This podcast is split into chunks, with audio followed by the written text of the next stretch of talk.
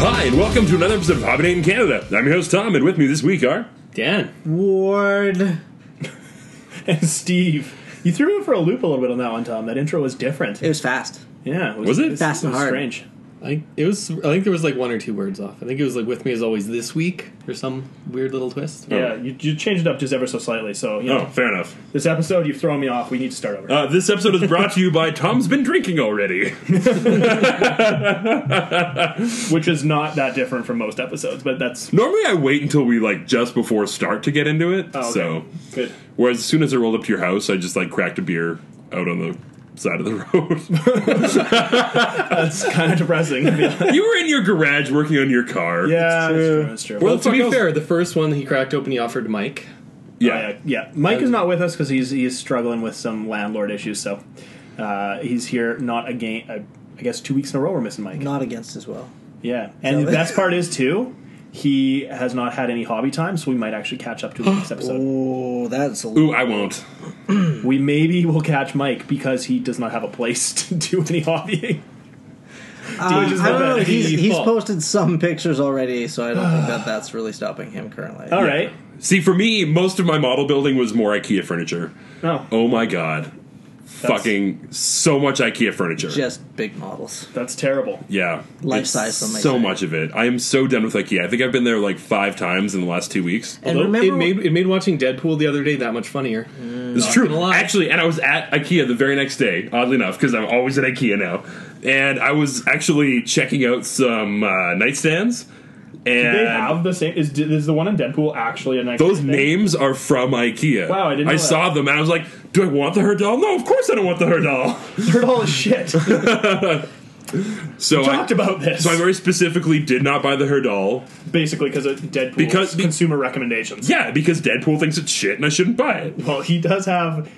I, I'm going to say he has a basis in reality somewhere, but probably not. I, I would actually Is it argue- Murdow shit, though? Like, I, has I would anybody actually argue talked about this? more than any other superhero because he does break the fourth wall, so he actually exists in our reality, Oh yeah, yeah It's okay. true. He does Yeah. know that he's a comic book character. That's true. That's true. So and he's probably- Canadian. Yeah, he is from Regina, right? Is he from is Regina? either- Why names with fun. Regina rhymes with fun? That he just mentions Regina, but I think he's from Regina. Like I think that's he's or from Moose Jaw or something. Like he's from a weird from Saskabush. yeah Saskabush. Anyway, somebody's going to correct us for sure. on- Oh my god, this is going to be the most flamed we have ever been on this podcast for not knowing where the fuck Deadpool's from. probably. That's Uh, entirely Luke, true. shut up. All right. So what have you guys been working on this week?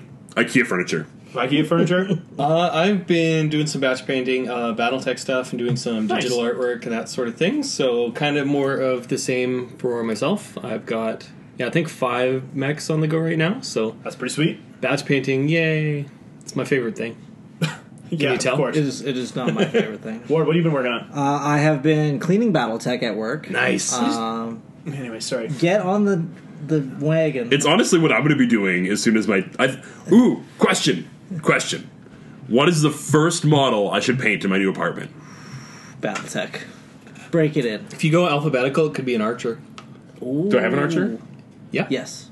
Do you I really don't, Wanna, do you really 'cause want I'm an to idiot. sully your place with a BattleTech model as your first one? You should do something that you're actually excited to do, like break it in proper. Yeah, like BattleTech model. I I'm think- down with this. Are you I- actually excited for them? Because like, Yeah. it depends on which BattleTech model. Some of the ones Dan has as three prints are awesome, and some of the starter set ones are absolute. Oh, I'm not Yeah, but- selling him the bad models. no, he only gets me the 3D print ones. Okay, that's okay. I'll, I'll, I'll allow it. Something green I was going to say. So, Ooh. Mm. yeah, that would be my suggestion. Maybe a green BattleTech model.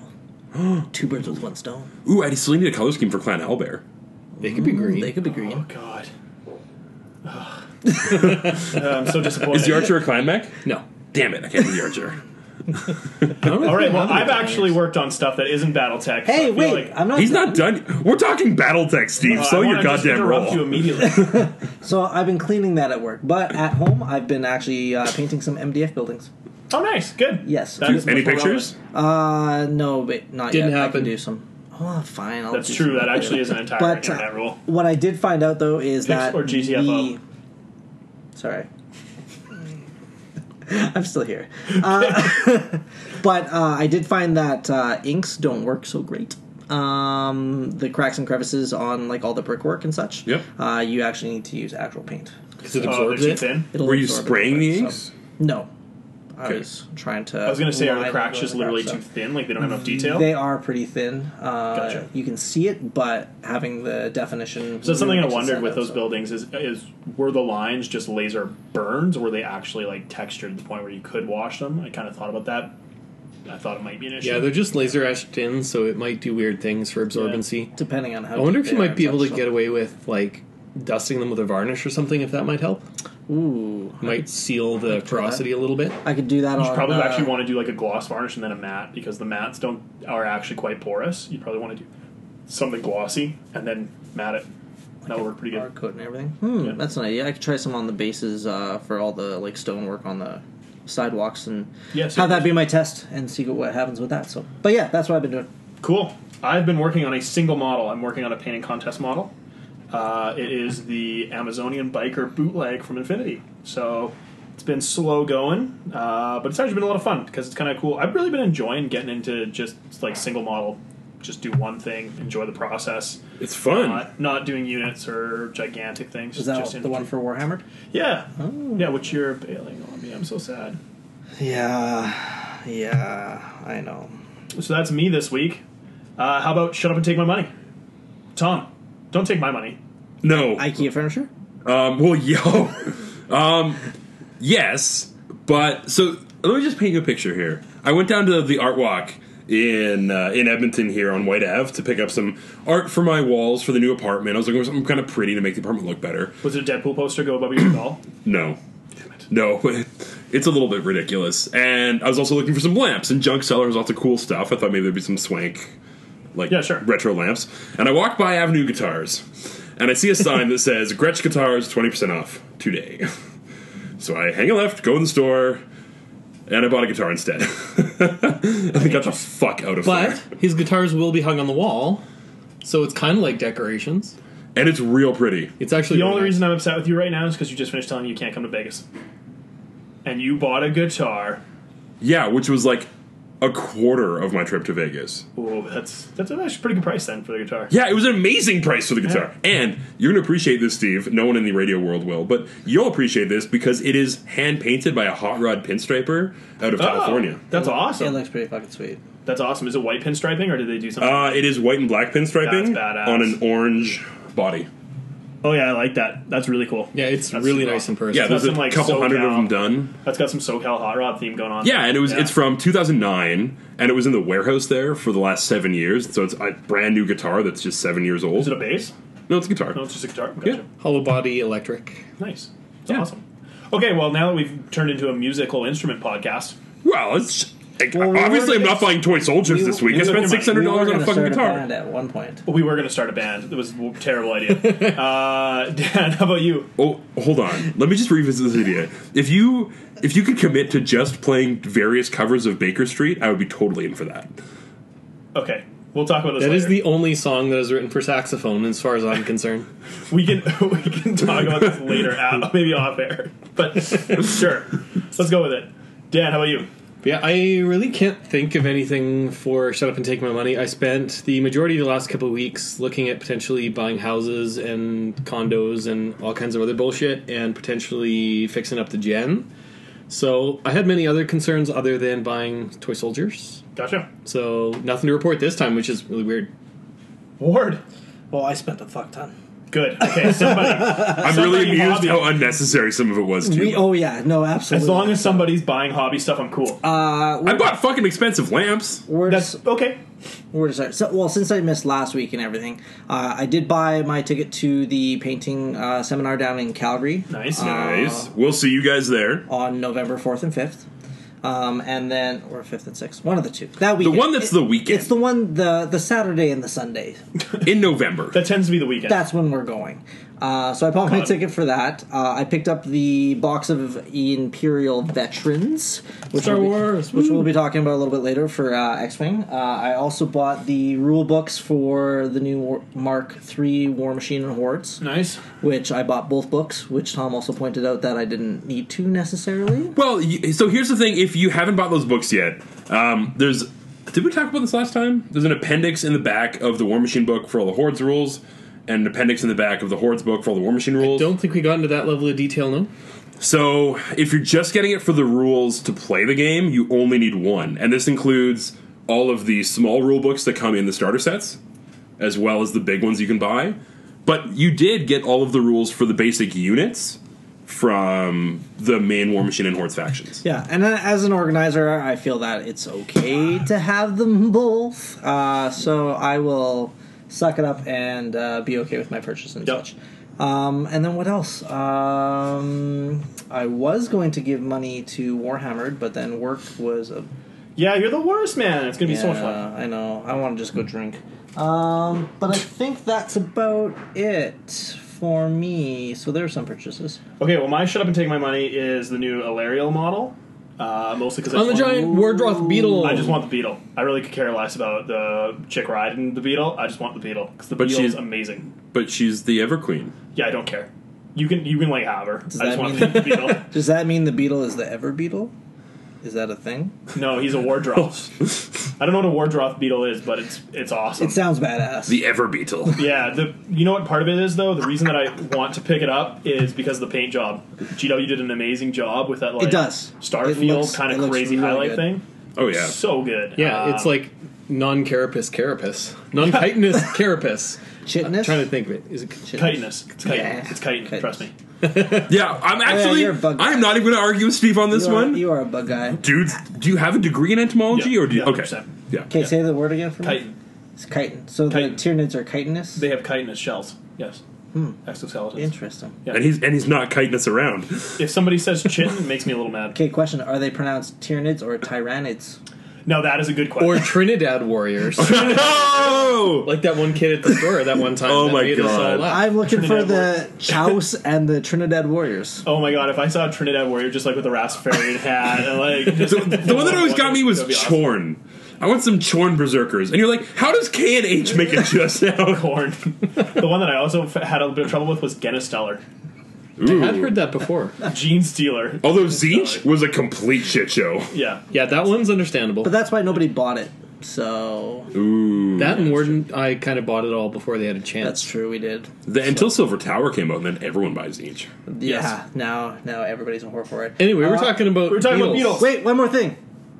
I'm actually surprised on Tom. Shut up and take my money because you did see the cover of the new White Dwarf coming out, right? Okay, I'm saving that for two weeks from now because Okay. I like having content in the future. Whoop. Okay. What's on done. the white- Talk about the Beatles. Yeah, so Did you not see it? No. We'll Okay, show we'll you. talk about it later. Attention- We'll talk about don't it pay later. attention to White Dwarf. Um, no, but the the entire It rhymes uh, with more, it rhymes with um, Bavage Mortruck. okay. Savage Orcs. Yeah, just don't worry about it. Spoiler alert. God damn it, Steven! It's not that hard to figure out at that point in time. um, no, but the entire Sylvaneth release is actually pretty badass. And Yeah, I really kind like of- it.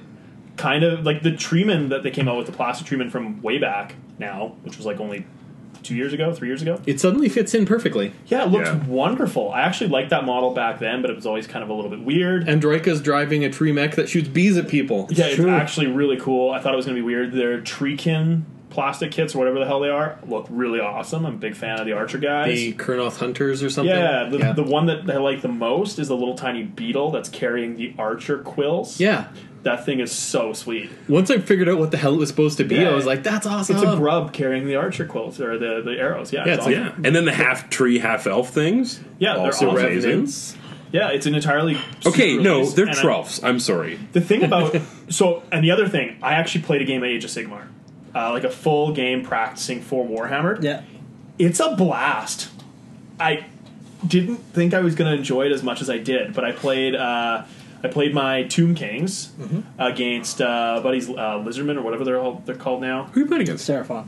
Uh, Kyle, Seraphon, and it was fantastic. We had a blast. It was a close game. Cool. I can see the ga- the scenarios being huge. We also didn't do any points. We just sort of figured out like okay, you got a war machine, I'll take a war machine. You've got a unit of infantry, I'll take a unit of infantry. Like it was really just Yeah, General's Handbook isn't quite out yet, so that will actually be fixed up really soon. yeah, but if you just balance it out, I had a blast, and I'm actually kind of like, I'd like to paint Sylvanus stuff. Maybe I should do another Age of Sigmar army. Well, and this is just it, right? In a lot of ways, you opening up the point system like that allows you to just do that with a friend, Yeah, right? Yeah. Whereas before, there was no like you you you would always come back to well, you ended up being 200 points over, so therefore you won, blah blah blah. But like, Yeah, now no, we it's just- just fuck it. we just played, and uh, Tomb Kings are actually still kind of good. I quite enjoyed uh, enjoyed playing them. Their War Sphinx is awesome because you Yeah. just have its damage. So I actually kind of want to paint up some Tomb Kings and go back and do that. Like I'm actually sort of re-energized for fantasy, Fantasy. oddly enough. Uh-huh. And if you like Tomb Kings and you already have them, you're golden. If you want to buy Tomb Kings, you're fucked. Or But it- conversely, but they do have rules. I do appreciate that. I'm just gonna put it out there: the new Kingdom of Death m- Mantic models, or the whatever the fuck they're called for the Tomb Kings, there's some nice models in that range. They're not terrible. I still think like the War Sphinx and the Tomb Guard. Yes, if you, can can't get your hand on beat- those, you can't beat them. But for like your basic skeletons and Oh, yeah, shit, they're fine, but the GW absolutely basic no worse skeletons than the are old shit. GM ones. Yeah, I GW just- Basic Sales is terrible. I just know that there's Tomb Kings in somebody's basement at some point. When I'm interested in buying some, I'm sure there'll be some on the inter- interwebs. Yeah, but there'll be a point where they're all painted. Not while I own an army. Dan That's that's true. begs to differ. That's true. And if there's anything that I like They to also do, none of them are really metal anymore. but if there's anything I like to do is I like to reprime Tomb Kings. So plastic models you can't strip. Really, you can simple green them, but that doesn't work always. yeah, That's one of the things that I do not like. Is if you don't have plastic Tomb Kings, you're kind of hooped for the secondhand market right now. I think I've got about four of the old Screaming Skull catapults. the really old tiny ones. Yeah, Oh, I have like, those too. Like the old balls ones. Did I give you one? Because I No. have two. No, you didn't. I feel like no, I gave somebody one. Because what the fuck am I going to use? I got those them in for? some They're random terrible. box. Anyways, we're probably completely off. Oh, yeah, we're totally point off here. topic. But there's one, uh, but it's okay because our, our next uh, segment is Horrible. it's horrible exactly, and I was gonna say it's gonna probably be pretty quick. Oh God. Um, can we polish this turd? I don't know if we can. This is you know what? It's actually supposed to be the the, polished. pa- the paints are going to try to do that. okay, so what we're reviewing is GW's new gemstone paint line. The technical paints. They're technical? which technically suck. uh, okay, best before, all the kind of tech- suck. Not all the technicals. before we No, go no, into- these specifically. yes. before we give our verdict, if you couldn't tell what it's going to already be, how do you how do you use these? So GW says you should paint like your silver base layer and then paint this over top. And it's a allegedly a quick and easy way to do gemstones. So And I they just, have three colors. To be fair, they have the red, the green, and the blue. That is literally it. It's it's almost like a candied effect, That's It's what they're ex- going for. right? it's exactly the So- same as um, uh, the Ghost hits. No, ghost hints, but also the other No. one that I used. The no. Genia- no, But it's that's- not. that- but that's what they're trying to do. Yes, they're But- trying to be but ghost it, hints. but it did not work. So, hear me out. As far as gemstone paints goes, I, I also just tried this out on a test model, like right before this podcast, and it's fucking horrible. Don't do the silver paint and then paint this over top. It looks like hell. Did you do any kind of a gradient on that before painting? No, because you don't need to. At GW's Express, here's how you do it. You don't have to worry about that. You just paint your silver down and you throw this over top. I think their hope is. is that the the curved surface with the metallic paint will kind of provide its own gradient via natural lighting, Yeah. and it don't work so good. it looks horrible. Now, so if it was strictly for gemstones and I was using just their paint silver, do this, I'd give it a negative five for its review. I think this is the worst idea ever for how to do a gemstone. But I will say, having sprayed a lot of the Tamiya clears to get a candy effect, this might spray out of an airbrush better because it is water soluble. Which brings it up slightly, and I think it might be a competitor to the ghost tints in some ways. But between the Ghost Tints and the Forge World airbrush clear paints and all the other brands of airbrushable clear paints, like, do we really need to force another? So, like I said, I was product at a into that negative range? five. The fact that you maybe could find another use for it brings it to a zero for me. I've also heard people think that, or people say that you might be able to use it for nail polish, so that could be a thing. Yeah, it's super thick, Uh, so you would have to thin it, and the other thing, once you thin a shiny paint, it usually loses some of its shininess. It loses its luster. Yeah, I mean you can cut it with water, but that's just going to completely take that that uh, reflection out of it. If you cut it with alcohol, it might curdle. Like there's all sorts of weird issues you run into. Yeah, because God Um, knows what's actually in those things for mixing them with the different mediums. Yeah. So yeah, mine is a solid zero for my rating, and that's just the easiest review I think I've ever done. Tried it based on their instructions and horrible. Yeah, I mean, like opening up the pots, like you said, like it looks like fingernail paint, Yeah. right? So it's got Yeah. kind of almost like a little bit of a transparency like look to it, but Yeah. it is quite thick at the same time. If that makes sense at all. The one, the one Reminds Uh, me question, a lot of Tamiya Clear. the one question that I have on it is how bad is it? Because I haven't used the stuff, but um, I have seen absolutely no compelling reason to try. Um, how does it like adhere to the model? Does it bead? Does it flow into the crevices? Is it easy to Oh, control? it's, dude, it's thick. It's just like painting it on thin paint. So I mean, like you could control it relatively easy, Oh, but I mean, at, at that point though, but it's it's it doesn't uh, do the candy effect. You know what I like honestly a think ghost- this is? I think this is honestly just their uh, their new sh- uh, shiny inks mixed into their gloss varnish.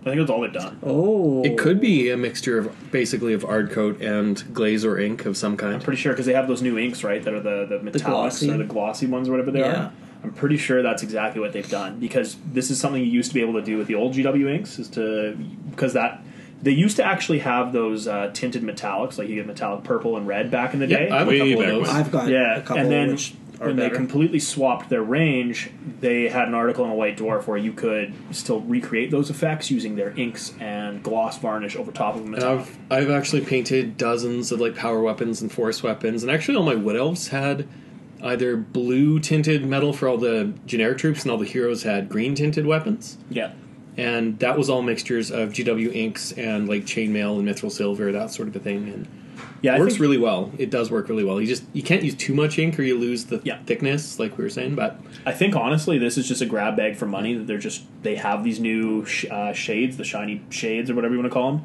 and they have gloss varnish. And you add a couple of drops, bam, you got a new skew, and there's your there's your sale. Would you even recommend this for like an absolute beginner painter who maybe doesn't have the the skill set to do the like you know the black with the edge highlights in the corner and the white dot in the corner? Like instead of doing a five or a six step gem, would No. you recommend this as not even? I It looks like dick. I'm sorry.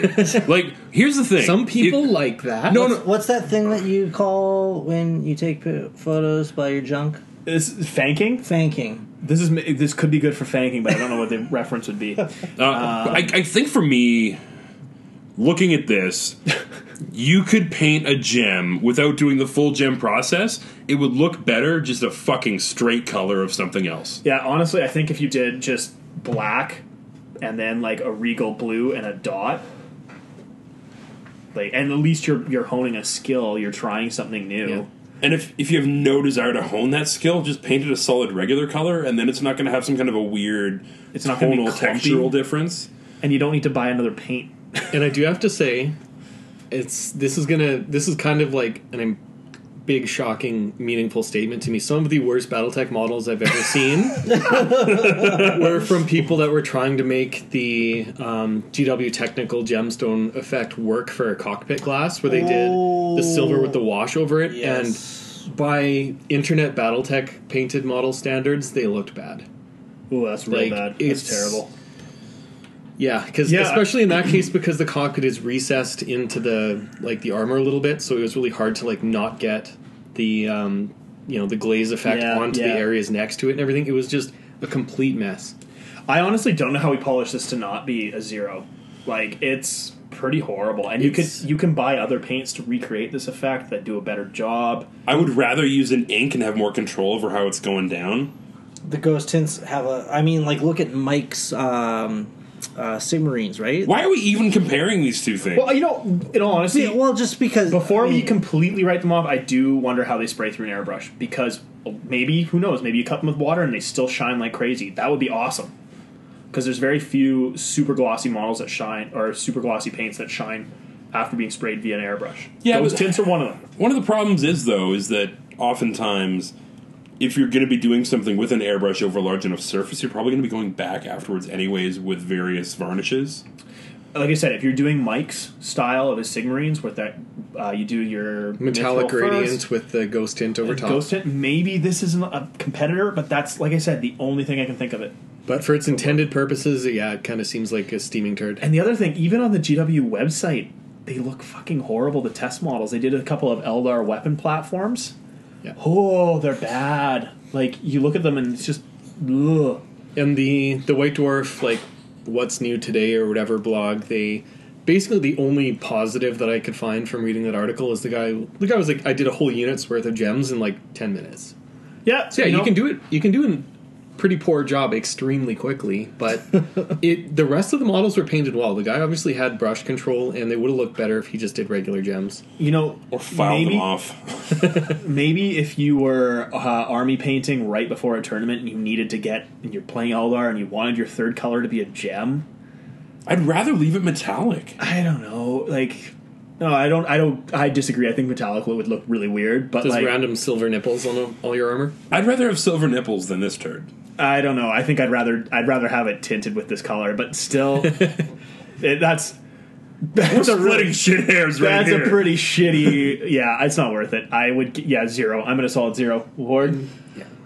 I'm at a zero. I bought these for research purposes, and now we can uh, do with them what we will. So Well, the next thing to do You is could try find putting out- it on a B.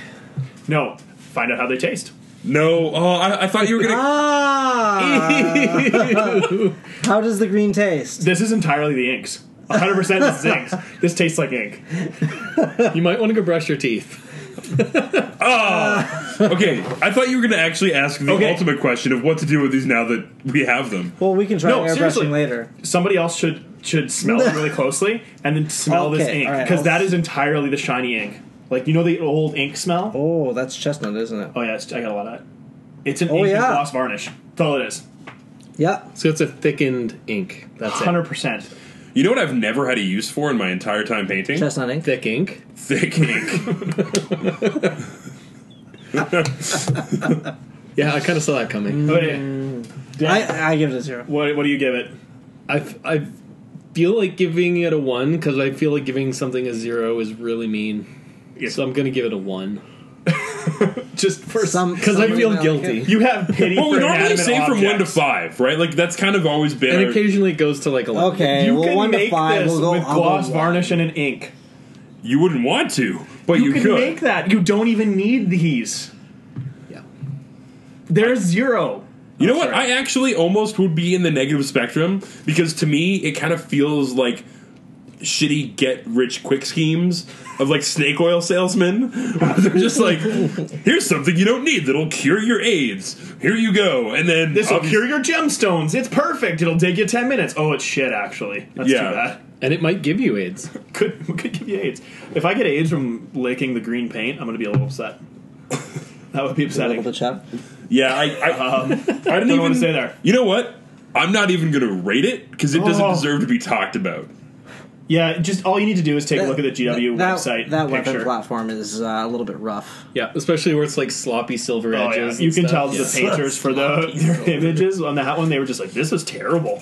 I'm a heavy metal painter. I I this is awful. Yeah, I, you know, what? I'll go negative one because I feel like they're swindling people. So to cancel out my point. Yeah. Yeah. So we're at a solid zero. Perfect. I love it. Okay. Yeah. Okay, moving on. I told you I was gonna do a quick segment. Uh, yeah, holy shit. So, in light of uh, like me moving recently, and this is, I know I've talked about me moving on the podcast a lot in the last few years. You move a lot. Let it go. Your But- trans- there is one difference this time is I've actually been moving into a place that I plan to stay indefinitely. nice. and I've had a little bit of the money and the space to set up a hobby space exactly how I want it for exactly what I want it to be. So I was wanting to talk to you guys today about what are the, some of the things that you really like to try and do to create a hobby space uh, for yourselves, and whether that's conducive, like to kind of help help you hobby, right? Like having a good space to sit down and work is half the battle. Uh, yes, GI Joe. You're entirely correct. I couldn't agree more. um, my hobby space is where we podcast, and the only thing that I need in all honesty in a hobby space, and this is a little bit different, is decent lighting. I'm not even as crazy around the lighting as you guys, and probably a TV or computer, some sort of background noise, and I'm happy. And I know I'm on probably the uh, the easier end of things for Spectrum. Like I don't really care about having like a really nice painting area, Table? that kind of thing. My table's a piece of garbage. It's got lots of nice penises drawn on it, though. It does have lots of nice penises, but then I would say there's people like Dan who must have things very specific. It's true, but at the same time, I literally haven't had the space in the last few years. Like my painting area is I have like an $80 IKEA computer desk that I have like a little laptop stand for. Yeah. And my paints are filling all the drawers in that desk, and it kind of sucks because it's just a desk Yeah. in my bedroom. It's not really optimized for either task, so that's definitely for me something not to do if you can at all help it. Like So my question to you is, if you had the space and had the I- ideal amount of time, how much? How first of all, what would you have in your space when your hobby space? the way that I kind of op- or visualize things, it's actually very similar to what Tom's got. Where I like the idea of having um, like two small desks in the same room, so you can potentially, if if a buddy comes over and you want to do some painting and whatever, put a movie on and do some like base coats or whatever, pass the time a little bit more quickly. Like you can do that, or you can just have two projects on the go at once and not have to like clean up and tear down every time or something like that. So I think having I do think that having two small painting stations in the same room would be awesome. Having at least one figure cabinet would be awesome, and somewhere for at least a four by four table. And that's really my only requirements because I haven't had. Um, s- basically, since I lived in this basement where we now podcast years ago, I haven't had any really dedicated gaming space area. Yeah. Like, I have shelves full of Warhammer scenery anywhere they fit in my current condo because there's no room in the basement because it's my sister's condo, but she l- was working overseas, so all of her stuff is stored in the basement, so there's no storage space. Yep.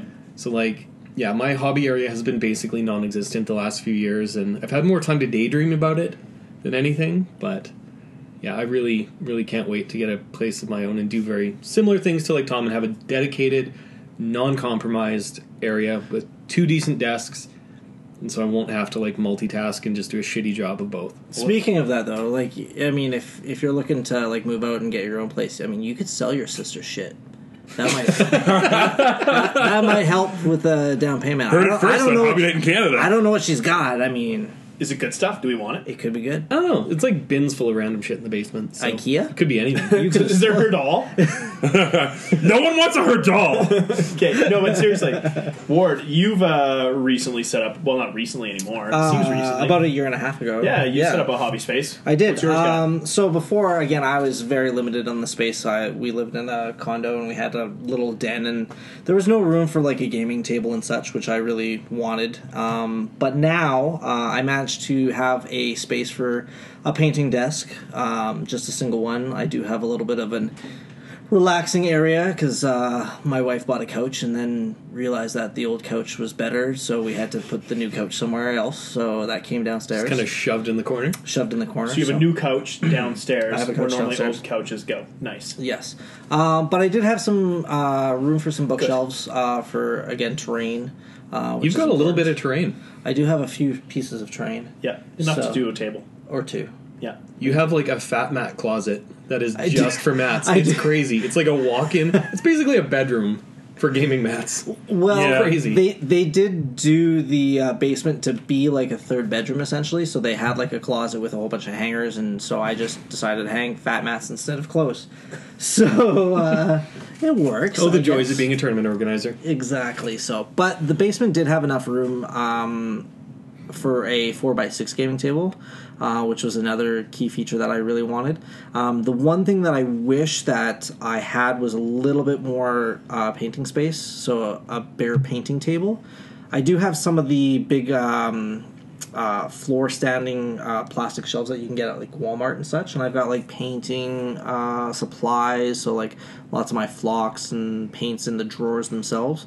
So I could replace that with a desk and a better system to hold my paints, uh, should I want to expand that way. Um, but overall, I've got a little spot for my um, light box as well, so I can just kind of pivot my painting light right over the the painting box, and then that way I can take photos right then and there as well, which is kind of handy. Again, I don't have to break down the painting box at any point in time, and Yeah, it's pretty cool. it's pretty good for that. so- Before you go, Tom, and explain what you've done, I, w- I have a couple of questions for everybody. Uh, how do you feel about having a gaming table in your hobby space? Is, should painting be separate from your gaming side of things? I guess the without getting into exactly what I Yeah. did and why, that's a question purely based on whether or not you have space.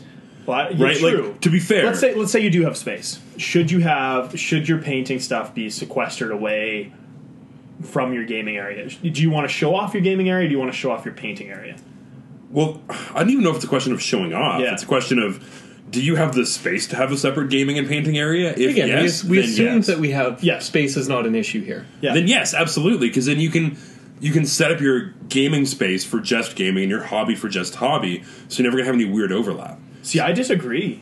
I actually, I completely think your gaming space should be your hobby space. Everything involving, like, you want your painting, your models, your tables, your people playing games, all in the same area. if if I've got well, you've seen my layout, but if you've got if you've got the space, Yeah. I like to have a little bit separate because I'm a pretty fucking messy painter. I've got paints all over my desk and such. And Have I, you seen my area? yeah, I know, but to play a game, you pretty much have to clean that shit off. Oh yeah, yeah, for sure. right? And I don't. I've got the the table. I basically have to pivot in my chair around, slide like two feet, and I'm at and I'm at my gaming table. So it's close enough that it's not totally separated. Fair enough. Okay. And I mean, somebody that comes over to game, they can see what I'm working on painting wise and, and that sort of thing. So it's not separated to an extreme point. I Yeah, guess. but you've got a you've got an actual painting desk, whereas I use a gaming table with the mat Yeah. pulled off of it. I do I do have some separation with that for Yeah. sure. So I think for me, what it kind of comes down to, it's kind of like a gaming space is a social room, like like your living room. But isn't a painting area that too? depends. You Like- think so? Yeah, because as it stands, uh, with, without getting too much in, I can actually see a painting space being a little bit more personal. Like if you want, like this is the place that I set up so I can go in and do this hobby work and have it separate from everything else in the fucking house. It's a, it's a pretty personal. that feels space. like a workspace to me, and I, I don't really want my hobby. And so, don't get me wrong, a lot of times when I'm painting a tournament army, it feels like work, and you need to have no distractions and get just get focused and get things done. But that actually, I think, takes a lot of the fun out of my painting. Uh, and I actually really like having people around and, and noise and, and more of a, that social component than just a, a sequestered, quiet workspace. so I think th- I mean I think this works for you then because you've got the Yeah. big four by six table where you can have more people over and play or not play games but paint all together. paint, people play right, on games, one put table, stuff right? together. So- Like you get all the hobby going. Like I guess it's maybe maybe because when I was uh, well, we all grew up basically hanging around GWs like a bunch of mall rats. Um, and I'm gonna I'm gonna there was throw out always a name here. There was always painting going on and always gaming going on. It was just kind that was awesome. Name drop the Truman Show. Yeah, I'm gonna tr- I'm gonna drop the Truman Show. Yeah, yeah, for sure. Um, I agree. When, when Dan and Need I more. first met, it was because.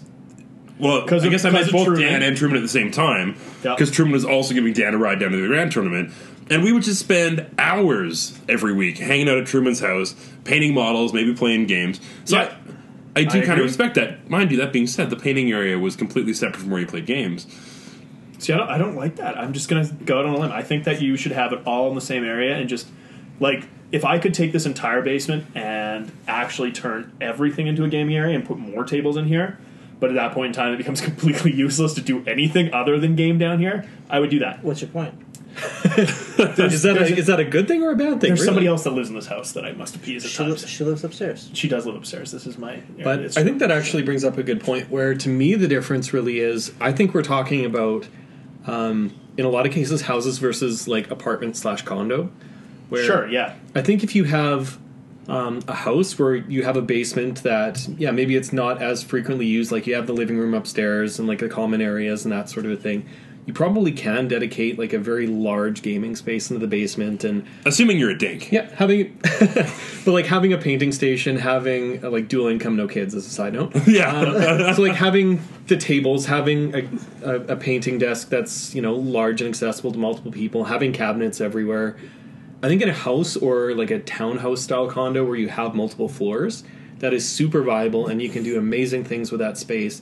If you have more of like an apartment style situation, you gotta, are probably you gotta separate it into. Rooms. you're probably dealing like with Yeah. a two bedroom situation, so like one of those like ten by twelve kind of areas. You can maybe one get has to be a painting area, and one or somewhere else has to be the gaming area. Like you just don't have the space. Well, to do it. how I about get this? This that. might be a good time to. But I mean, interject like with you one can't. idea. You, I mean, you can't like have couches in the corners. You can't have walk-in fat For sure. Okay, closets. well- so you're probably just at that point looking at like a desk and a table and as best of lights as you can get, and that's about it. Well, do you remember the the apartment that I lived at? Like the den, I had like the painting area, and then if I wanted anybody to come over and play a game, I basically brought Dining room table. the board out, slammed it on the dining room table, and that played there, right? So Yeah. Yeah. So at that point, it was very separate.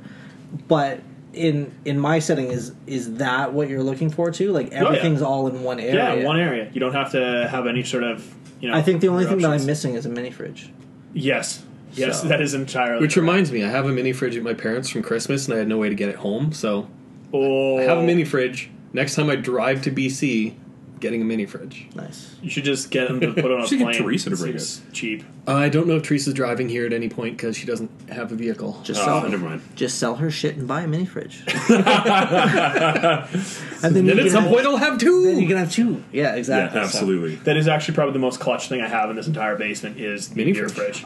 it's actually super important, Um, But you were, especially for gaming. But you were also talking about entertainment. So, like, do you find that that's a big thing? Like, for you, you need a TV in the area. Oh yeah. To yeah, if I didn't have a TV, I'd have to have a laptop, and that's what I used to when I was like, um, in high school, and you know was stuck in, in my room doing my painting that kind of stuff. And my computer was there, or I had a radio or something, just noise. Yep, I had that for a long time as well.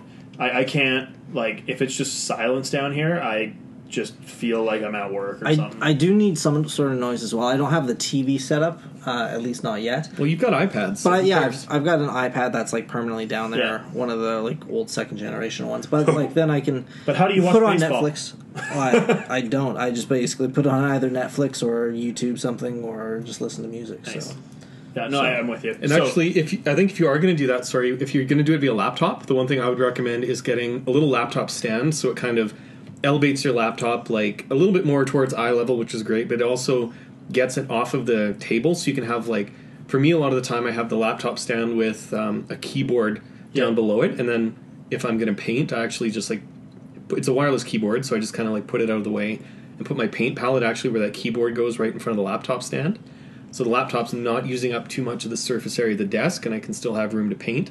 If you're using a relatively tight area like that and using a laptop for like movies or whatever, yeah, the laptop stand will free up a lot of desk space for you. does that also help if you're airbrushing? It gets it out of the way of the. I actually control display. airbrush. I actually airbrush in my bathroom because it has a really effective uh, ceiling fan. So I like Hmm. that's another thing I was going to talk about: airbrushing. Should that be in the same area that you do your painting? I would Because- generally say no because you get that colored dust everywhere. Yes, let's look at my light stand. Spray that one, you mean? booth or a garage or whatever you can do to not overspray over everything. that's something we should actually talk about is spray booths uh, at some point in time because there's some really cool spray booths you can buy for Yeah. like model airplanes. but we'll Probably, talk about that for probably another a time. topic for prices. another day. Yeah. Yeah, but I agree, and I am terrible at this. I spray right at my table here, and I probably should not because the amount of overspray is ridiculous. And just Like, I that have to fine clean- particulate that gets in the air and gets everywhere. I have to clean these cabinets glass uh, because the amount of shit that ends up on that glass is actually staggering. There's so much. I I do airbrush at my painting desk as well, but it's in the corner and I'm shooting towards the corner, so away from pretty much the rest of the room. So Yeah. I don't find that the rest of the room gets mucked up. Just my desk, which I'm okay with. yeah, my my preferred method is to have like an old shitty beach towel that's been used for overspray like multiple times. So very I'm similar, downloading my towel right now. very similar to the one that uh, Steve's pointing at here for all the people that have hidden Radio spy line. cams in our basement. But I think But so I do like for my bathroom thing, I turn on the ceiling fan because it's got the really good air circulation. I kind of put all the like random toiletries and stuff like in a box and like put it off in the corner and put that giant beach towel thing like over top of um, what do you call it like the sink area and The vanity. yeah sure the vanity so it covers that whole thing and You're welcome. like yeah, I just do my air overspraying into the towel and everything, and the, Yeah. the you know the particulate goes up into the vent, and it actually is great. Like I've done it Yeah. multiple times in that bathroom, and there's never been like any measurable amount of like the dust or Nice. particulate anywhere. That's awesome. If you're really tight for space, doing it in a bathroom that's well ventilated with a ceiling fan can Tight for actually space, work. dude, in bathroom. Hmm. so Check it. uh, Tom, in the shower. Tom, tell us what you set up because I actually quite like what you've done. So for me, it kind of came down to the fact that I actually do like painting being social. And we were talking all the space in the world, best case scenario before when I was kind of talking about having that segregated personal painting space. Yeah. I have to be more pragmatic here. And I had to kind of weigh a few different options. And for me, I remember always painting models uh, socially, but nowadays, there's really nowhere to go and paint models to any degree with any real good lighting or any good space to do it in any kind of a group setting. You can build models, you can maybe do some base coats, and that's kind of about it. Yeah. So, the first thing I thought about when I was thinking, looking in the space, I need two desks. And for days where this is not going to be other people there, one is going to have my compressor, and the drawers are going to have more of my airbrush supplies.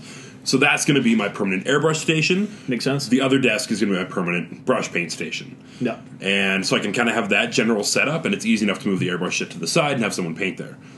Now, one of the things that I did when I was looking at the desks is you can go to IKEA and you can kind of do like build your own desks using kind of like the same leggings and shit that you got for your tables down here. Um, but you can, I got a setup where it was $90, and that was a drawer, like a chest of drawers, And a a hurdle. tabletop, Fuck no. and no. two legs.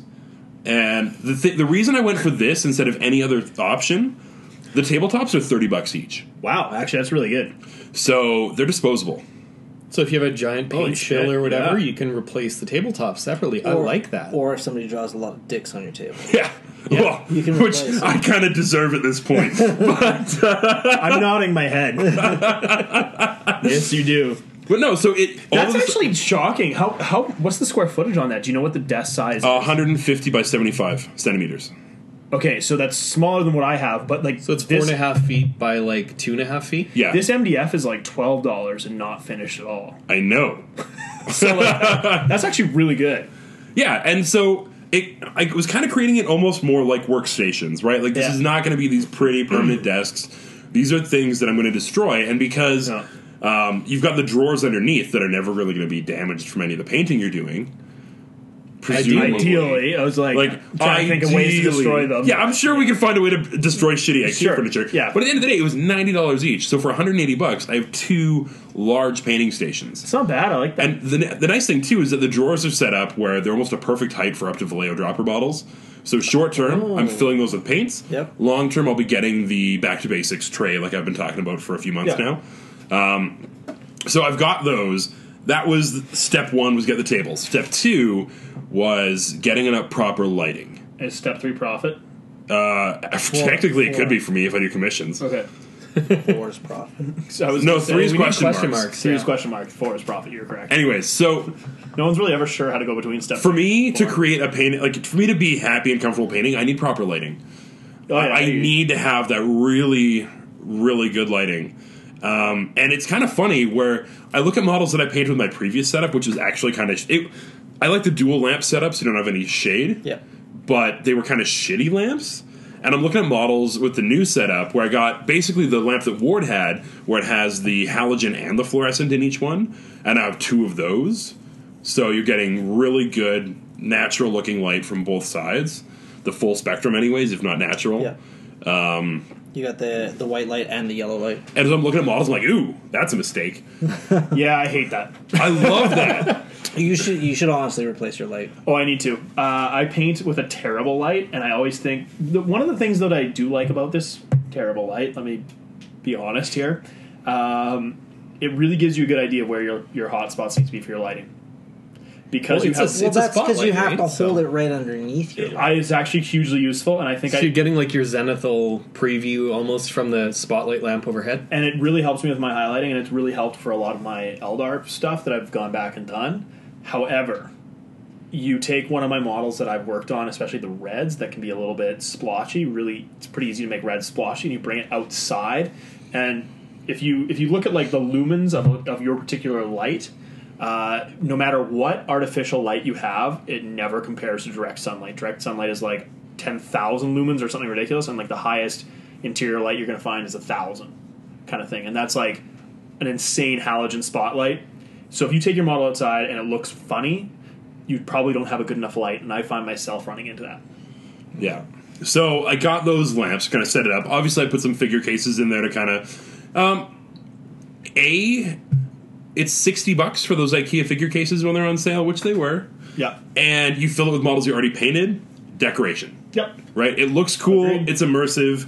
Um, you it can motivates you to paint too to see finished products like while you're working on stuff it gives you a sense of like i can actually do this There's a eventually reason the why- base coats will stop There's a reason why all my finished stuff is closer to where I paint. Yeah. If you didn't know. Yeah, and so having that motivation is really huge. Um, so for me, the big factor starting off was having the, the decent workstations, even just to separate out, if not for the social side, so that if I want to airbrush, I slide over. This is my airbrush station. Go. and you don't have to set up and tear down every single time you shift gears Exactly. Having the right lighting, having the figure cases there for the motivation was huge. And uh, even just having the extra drawers, and I'm kind of toying with the idea of setting up uh, one of the drawers just for work in progress models and maybe putting some like foam or like a, a soft but grippy bottom in the, the drawer itself. So I can have models in there and kind of pull them out and go so I don't have clutter. Because for me, one of the, the biggest problems that I run into, especially because I had a lot of paintings set up similar to Dan before, was kind of crammed into a room that I was also sleeping in. Uh, the number of times that you want to paint and you look at your painting station and it's completely covered in shit Oh, and yeah. you don't paint, it's it just kills productivity. So having that kind of nice and for me again separate space where this room is just for nerd stuff. There's nothing else except for some maybe guitars, but whatever. That's not going to take up a lot of space. Uh, kind of going in there, um, so that if I want to paint, I go in there, I sit down, and paint. Done. And having a way to play, put the work in progress models maybe in a drawer instead of having them just sporadically littered all over my painting table might be kind of a good idea too, just to kind of keep that clutter down, so I can just sit down and paint because I think fundamentally it all comes back to, um, for me anyways, is how easy is it for me to hobby? If it's if I have to put an effort to then sit down and put an effort, It's not I'm gonna not going to do it. Yep. If you have a space that's dedicated, that is already set up and that is organized, you're way more likely to get to get painting done Oh yeah. Yeah. Agreed. because you can even sit down for a half an hour and paint. You don't have to worry about any of the setup or teardown.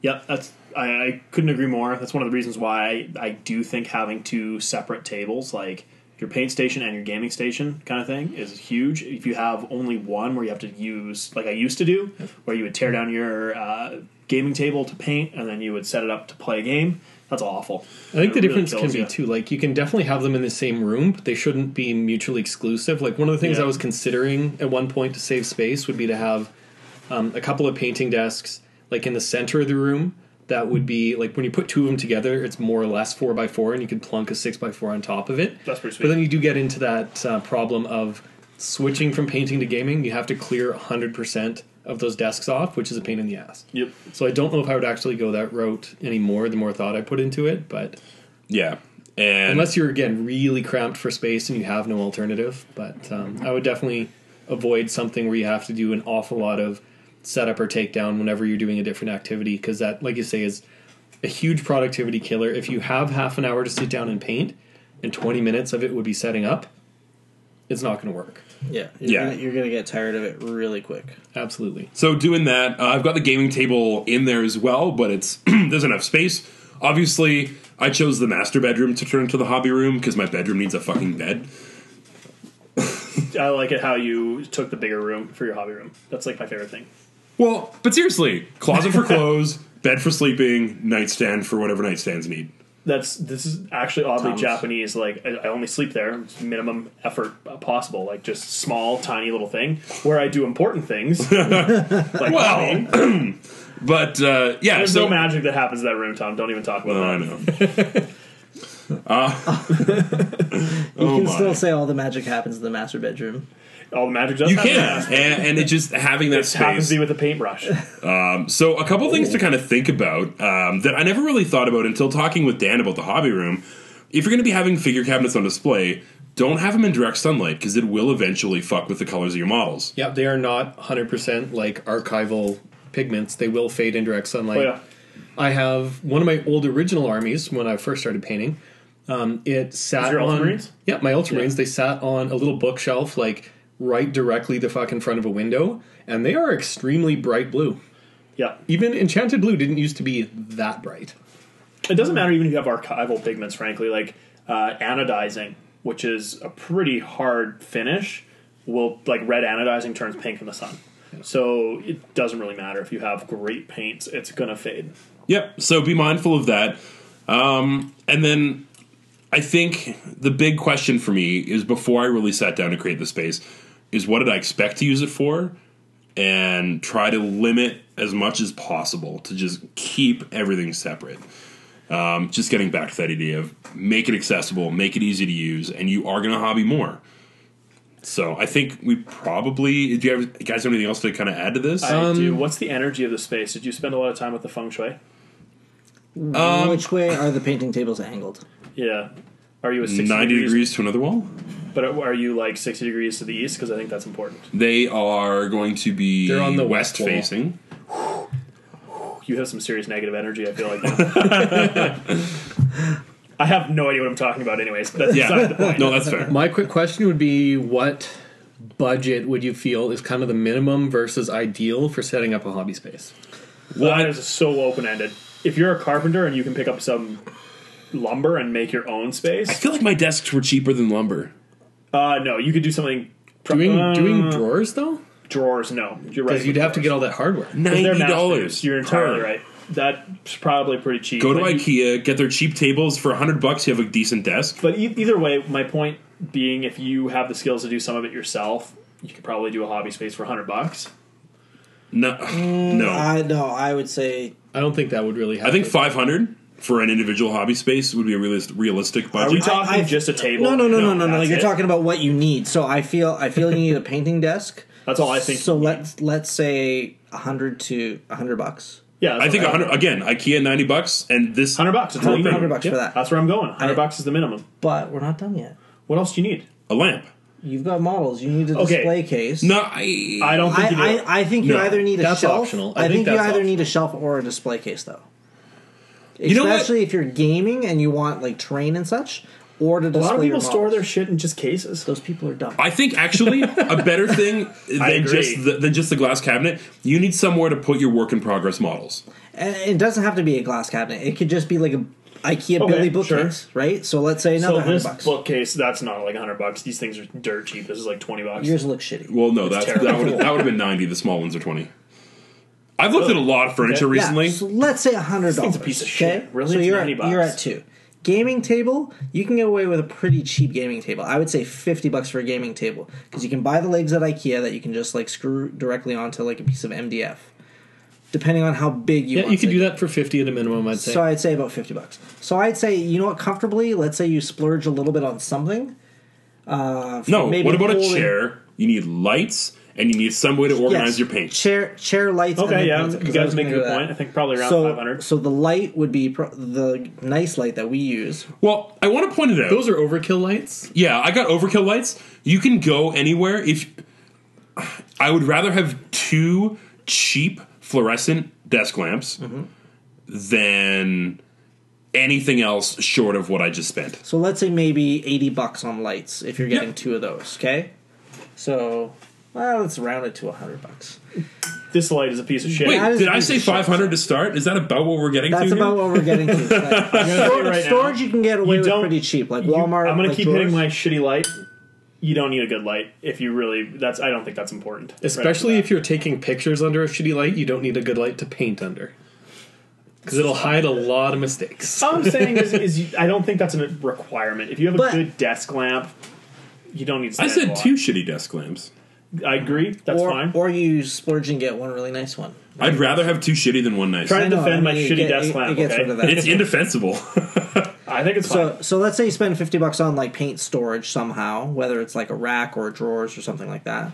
Yeah. Right? So, and then uh, what was the last thing that we were talking about? A chair. Chair. So you want something comfortable because you're going to You could sit on a box.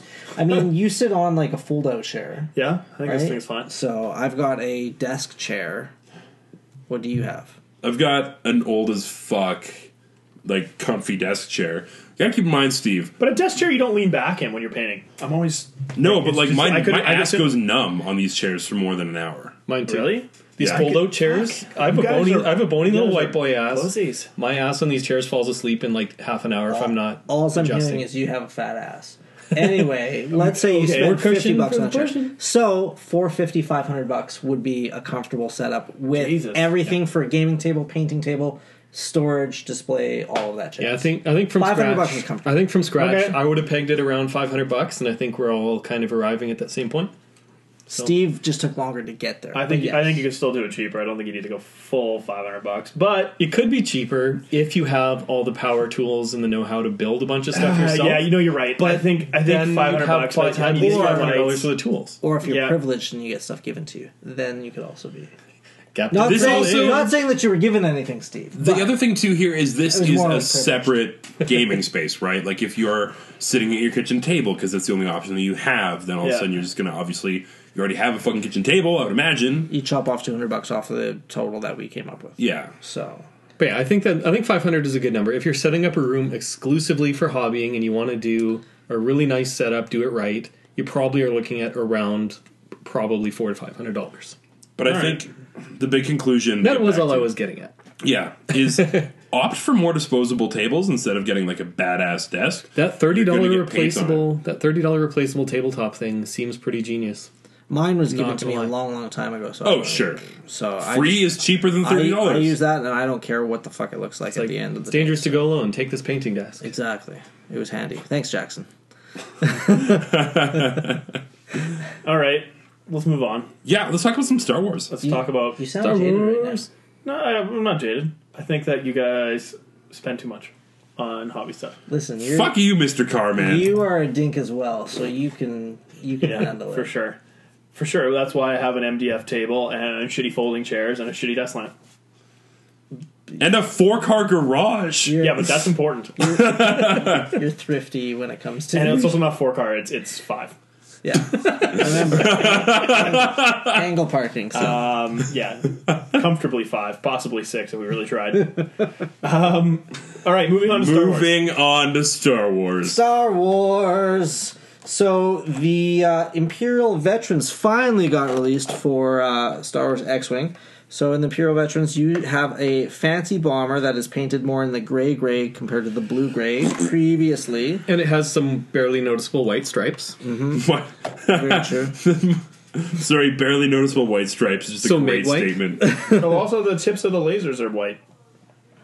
That's a thing. white tips. Oh my god, is it frosted tips, bro? They might have frosted tips. Tell me if the tips of the lasers aren't frosted. Although I think you're pointing at the ordnance bay technique. It is the ordnance bay, but it's Hey. like the little sensor things that come out of the ordnance It bay. still is frosted tips. It's got It frosted does tips. have frosted It counts. It counts. And the, this is Five the part, bucks. This is You the know only what? part. Okay, I'm gonna say right now. I'm also gonna give it five bucks because they tried to make the defender better. the defender, the defender also has frosted tips though. The defender has frosted tips. Shit, son. Bro! I feel like Truman With- would also give this five bucks. with a hot rod paint job. So it is a red uh, look. Glaive Squadron, I think they're called. Glaive Squadron. Let You- us you got double the check. cards. I got the cards. I'll figure it out. Glaive Squadron is correct. And so- Scimitar Squadron for the gray and white stripe bomber. or What's count the as- base cost on a tie defender straight up? uh, normally 30. Thirty. Okay. a delta. So the glaive is thirty-four. And that's pilot skill 6, I think, Yep. instead of 1. Correct. That's pretty big. Yep. It's a big deal. It's a Big jump. Uh, Mm-hmm. Big jump. There's, but the, I think the reason that you buy this all Title is cards, title, title cards, cards. hundred percent. You get you get some new upgrades because the, half the reason they come out with these um, like Imperial Aces or Rebel Aces, Imperial Veterans, is to retrofit some of the older ships that are falling out of the meta. Like the with defender and the new bomber. title cards, new upgrades that are optimized or unique to um, certain classes. So Yep. the, the the cards that really open up this um, like all kinds of new options from this expansion are um, there's an upgrade for making the tie bomber into a tie shuttle because there's apparently one quick little scene in Empire Strikes Back where they um, one of the officers or captains or whatever transfers ships in a slightly modified tie bomber. So you can actually replace all of the ordnance upgrades on a tie bomber with crew slots. What? Whoa. yeah. What was that? What? The the tie shuttle here. So the Oh. your your squad It's, or it's your not squadron. a up- title card. It's in a. oh, it's a title card.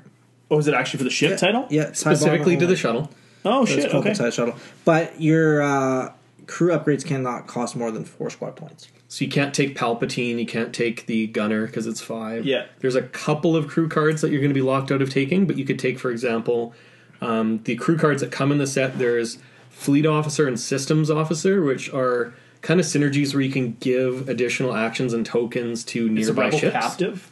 Rebel captive is three, so you would be able to take that, but Oh. nobody's really gonna shoot too much at that ship because it you wouldn't have any of your fancy weapons on your tie bomber. So I guess it's- that's true. Yeah, Rebel it's not captive a- wouldn't be ideal yeah, on okay, it. gotcha, No, but it's a gotcha. buff ship. That sounds cool. Yeah, so like s- if you put Yeah. systems officer and fleet officer on the same shuttle, then basically anytime you do anything, like you can give additional tokens to nearby ships, and um, like if you did have other tie bombers in your squad, you could stack uh, target lock and focus tokens so that they can fire advanced proton torpedoes or like extremely accurate um, other ordnance or whatever. It's it does seem to be like a cheap because it's what 16 points base for a bomber. It's what two points for the tie shuttle. Zero points. Zero points. Free. So would Zero you five, right? mix two of those in with a with a tie swarm?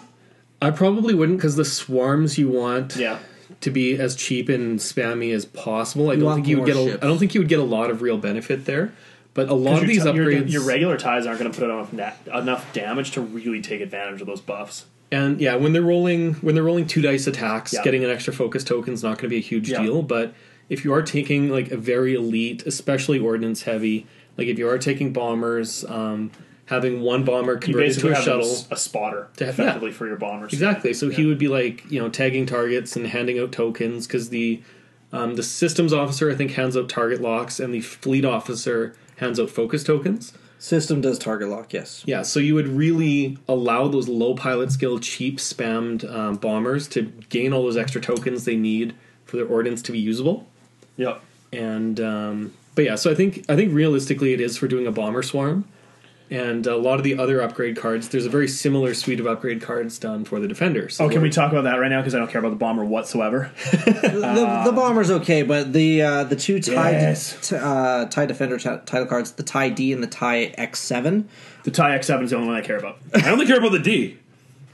Okay, Tom. do love the D. no, no. The X seven is minus two points, which is a big thing for the What? defender. You you lose a couple upgrades on your icon bar, but no um, one really gives a shit because the defender has a lot of attack dice anyways. But the big thing also for the uh, X7 is if you go straight on a 3, 4, or 5, you basically get a free evade.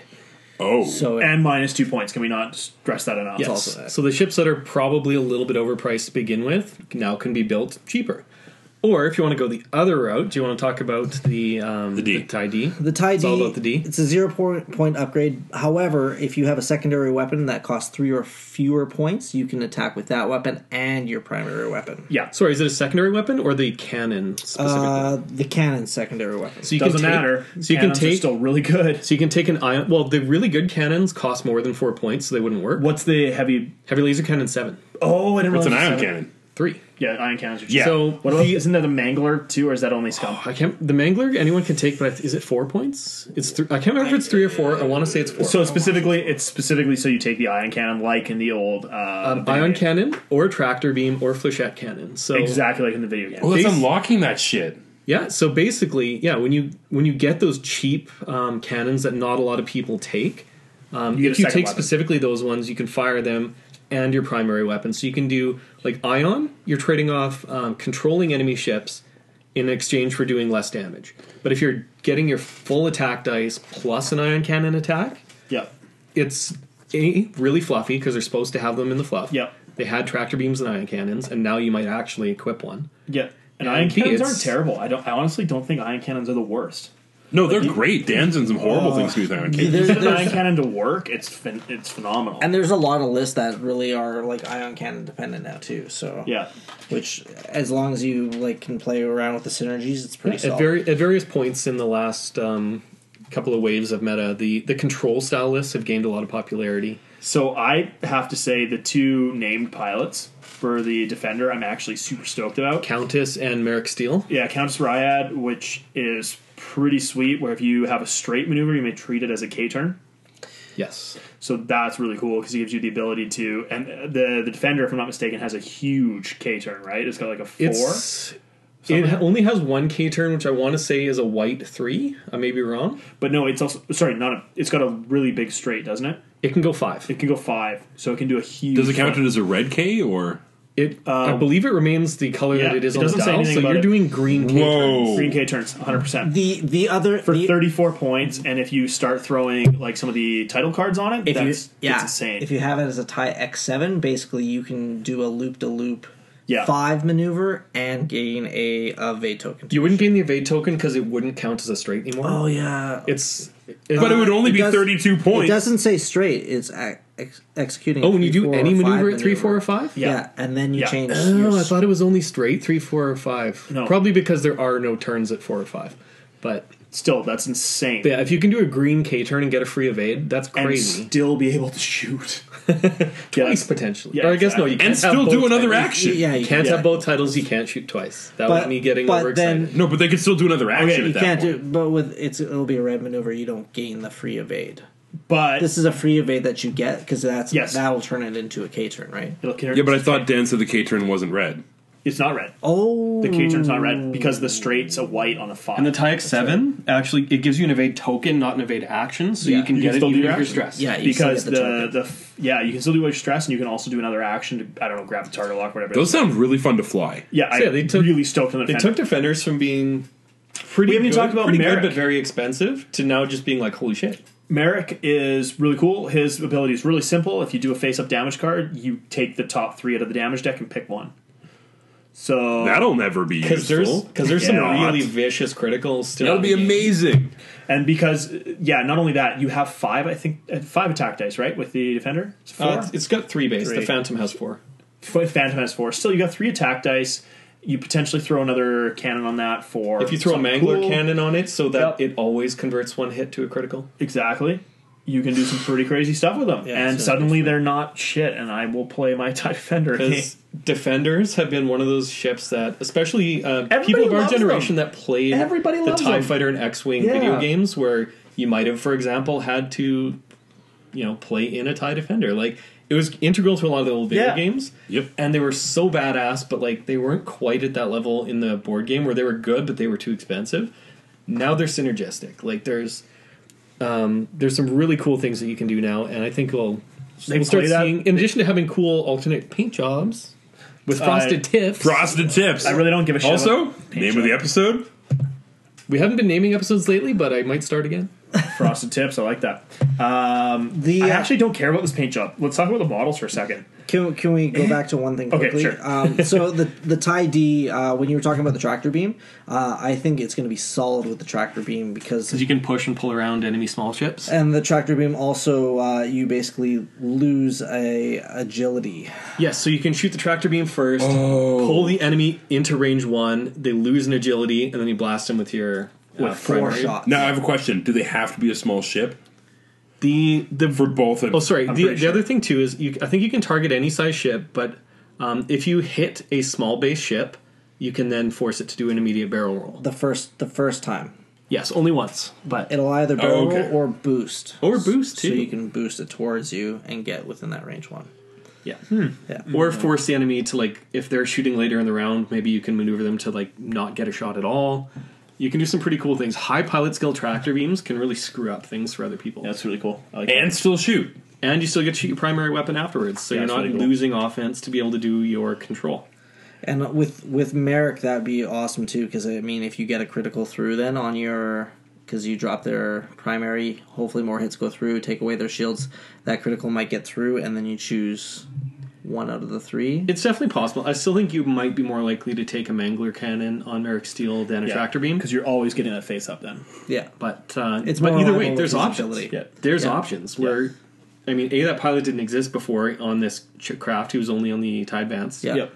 But yeah, with with the different title cards, with the different cannons available, you can build him multiple different ways. And he's scary. He's only PS seven, so you might need veteran instincts rather than predator or anything cool like that to make him skill nine. I don't really care. But skill nine, skill nine tractor beams are going to be headaches for some lists. For I sure. really, I yeah, I think I think tie swarms actually might have some trouble with that. The other thing that I like about this uh, set too is in it you actually get two of the title cards for each of the uh, tie uh, classes that are coming. About out. time. So Yeah, most of the most of the ships that have like a retroactive title card being added or something, you often get like the Chardon refit and the um, e, or the B wing with the second with the crew slot. in the Rebel Aces, you got two of those in the set. For Oh, example. okay. So it's it seems to be their mo. Like if you buy one of the um, Aces or Veterans sets, you get multiple ships worth of refit cards, So which that is way- fan freaking tastic. especially if you have multiple defenders or shuttle or uh, bombers, so that way you can actually bring more of them back into the fold, That's cool. so to speak. Like Sorry, you want to talk then about I don't care about the paint the jobs. models? I actually still think that these Frosted these, tips, bro. Uh, the red, I'm just not into. I, I don't care. They're I- repainted models. They don't look like shit. I will say that on my Imperial Veteran or whatever they were, Imperial Aces um, Red Tie Interceptor, I actually repainted all the gray white areas because they kind of look pink. Where if the gray doesn't come out thick enough from the assembly line, you can see some of the red through it. So I actually repainted it all, um, like I think Eschen gray, and gave it a wash and then rehighlighted, and it looks a lot better. But I didn't have to touch the red, and if you do have to touch up the red, uh, P3 Scorn Red is very close. So it's just about a perfect match. I like the look of the defender way better than the uh, bomber. The bomber, I think, uh, Dan, you mentioned earlier that they should have done the stripes on the black panels to make it stand out more. Yeah, the stripes I go actually- across the edges, like in between the panels. It looks like a weird highlight. I actually like the bomber more because it's just a typical Really? gray.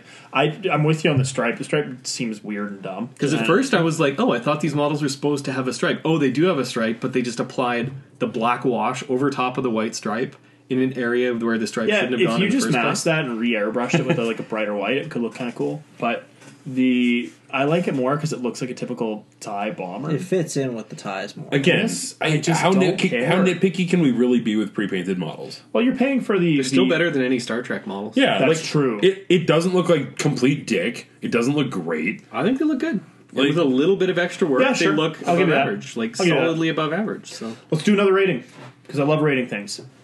Are you going to give it is it I'm going to get gonna give it a positive a points? zero? I'm not going to give it a zero. This is way better than a zero. This is better than gemstone paint. Let's just put it this way: they're worth buying. I'm going to give just strictly on the cards alone because I love tie defenders. I'm going to give it a five. Love it. Uh, I'm excited to use because I have bought three tie defenders. So Fuck, I only have one. Jesus.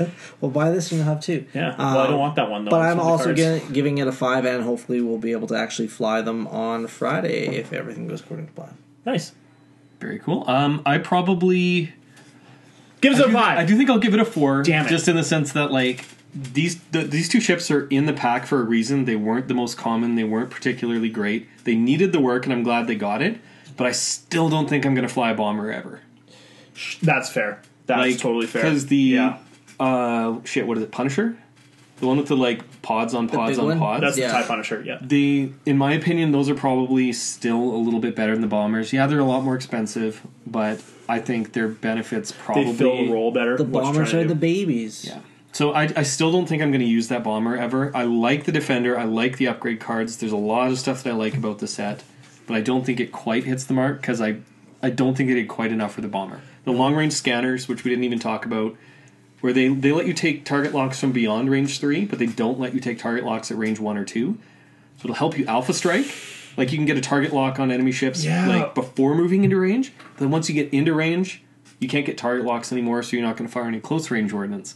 I don't problem know with if the the, bomber, benefits though, is- outweigh the penalties there. They don't. I don't think bombers actually enjoy being up close because they don't have shields. Their their criticals hurt. Like the first point of damage that they're taking could be devastating. I I don't I don't see a ship in this game where it can't take one punch. Like the, the reason why the first order tie, in my opinion, is is so cool is because it has a shield. It's a Slightly less big disposable. deal. A little less disposable. I don't know. I mean, tie swarms are good, but maybe that's just my play style. But I, I'm with you. Bombers seem boring to play because you got to set up ordnance and hope it works versus actually having like a lot of. Maybe it they're- is more tactical in some And to ways. me, they're not quite points efficient enough to make like a really like raw tie swarm. You can't. Yeah. I've done the bomber swarm before. It's okay, but it's definitely not going to win you too many tournaments. That's for freaking sure. yeah, bombers just aren't cool. Fighters are cooler. Tom, Uh, I gotta give it a four. I think if we're talking about it as a release as a whole, um, you're totally right. The models, I've seen better models from from Fantasy Flight, so that's where I'm. They're losing Mm-hmm. also a point seen for me. worse. Um, yeah, but it's a new release, so Yeah. I, I would like to expect the same standard as some of their best work, and it's just not there. I agree. So that's where it gets a four for me. But they, if nothing else, that defender looks like fun to fly. Yeah, I think Yeah. for me, it's a defender five, a bomber three, averages out to be a four. Fair. Sure, Good point. but the defender's so good, I'll still give it a five. All right. Yay, positive score. So Ward, what do we got coming up in the near future? Um, so, at the release of uh, this podcast, uh, those of you taking part in King of the North or the West Coast GT, good luck. Have fun in your games. Enjoy your gaming weekend. Yeah, stop listening to us. Play your games. Yeah, exactly. Or listen to us late, late at night as you're drifting off to sleep, and uh, you can hear Tom's soothing voice. Go to sleep. Uh, but coming up is uh, an event that uh, two out of the five of us are attending, since uh, my work is mean to me. Uh, Warhammered is taking place July 23rd, 24th in Calgary. Wait, You just a and second. Mike. Who else is going? Mike. Mike? Mike? Mike's going? Mike's Yeah, going. There's I a don't know. bunch of Edmonton guys going. I know you, Mike's going. James Paul's going. Mike's going. Fuck, I all think right. Barnaby and Fedora are on the list. I imagine there will be some soup purchased during this there trip. probably will be some soup to be had.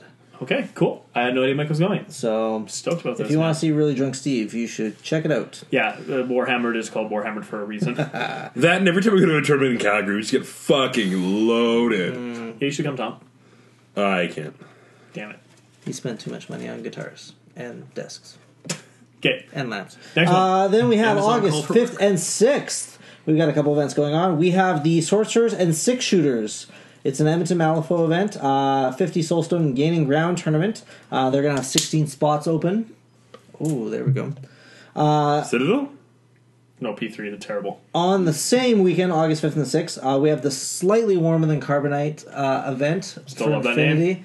It's Steve's favorite event. Uh, they have a uh, 300 point uh, tournament.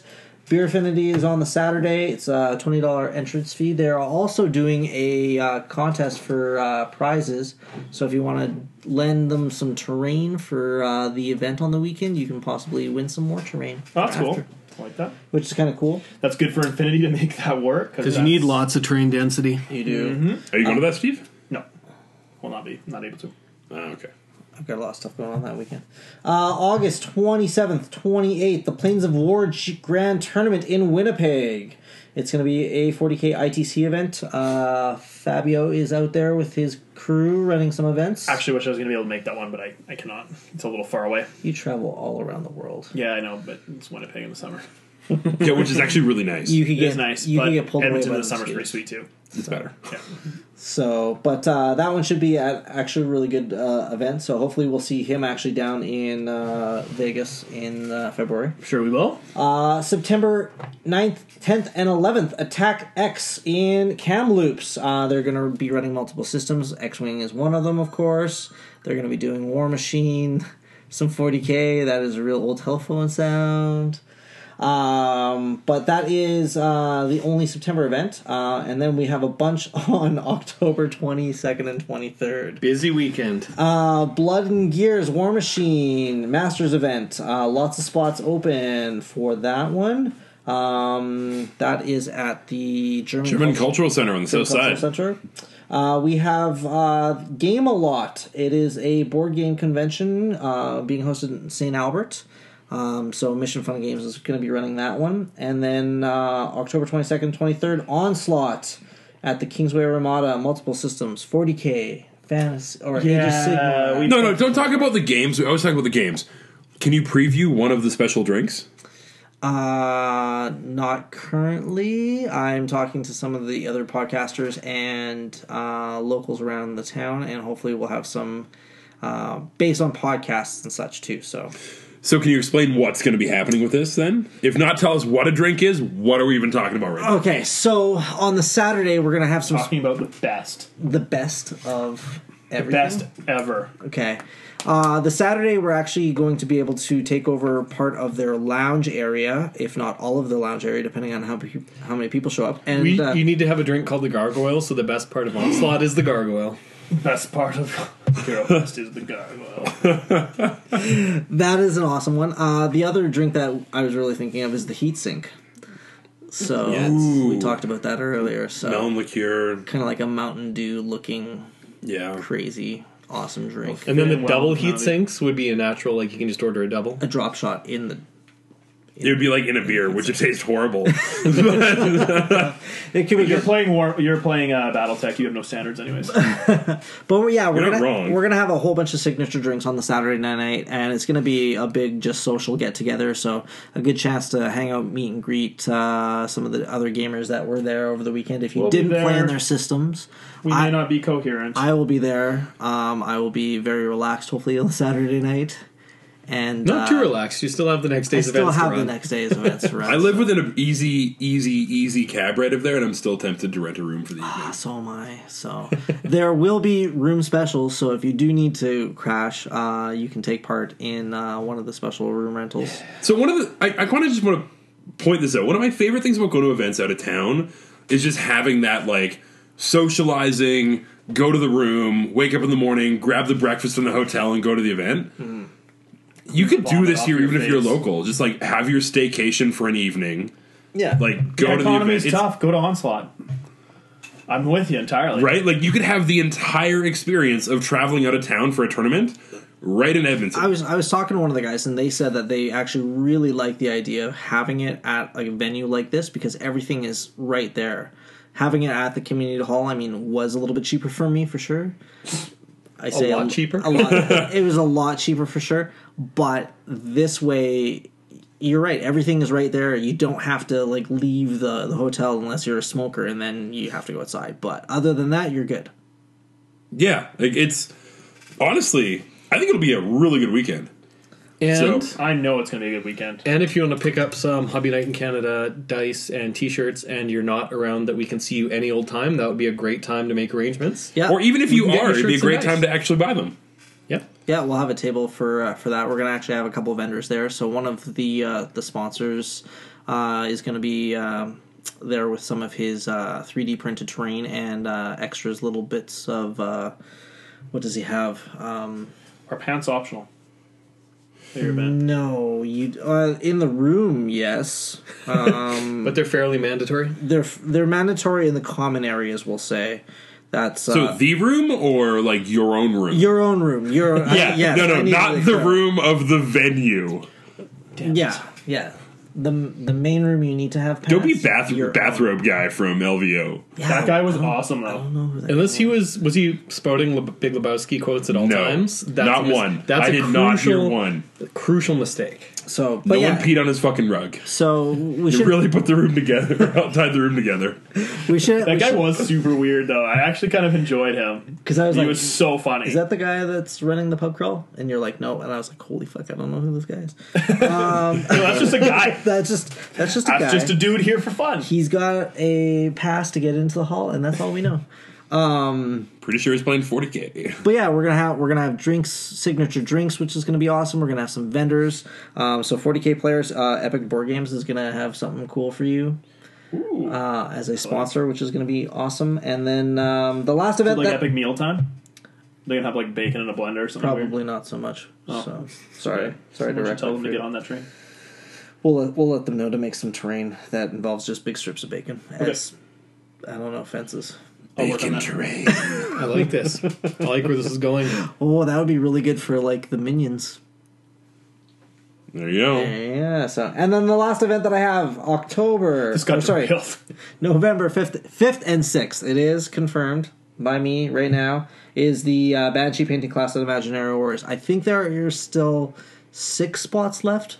Sign up quick because it, it probably will sell out. Oh, it's going to be a really good clinic. For sure. And then me and Tom will be there and I mean if we both bring one of those lamps, you've got your table covered for light. So, I could. Do we need to bring lamps? yes, I did last time and I basically lit up the whole end of my table. So I might just bring all four. that's overkill. You're going to light up the store.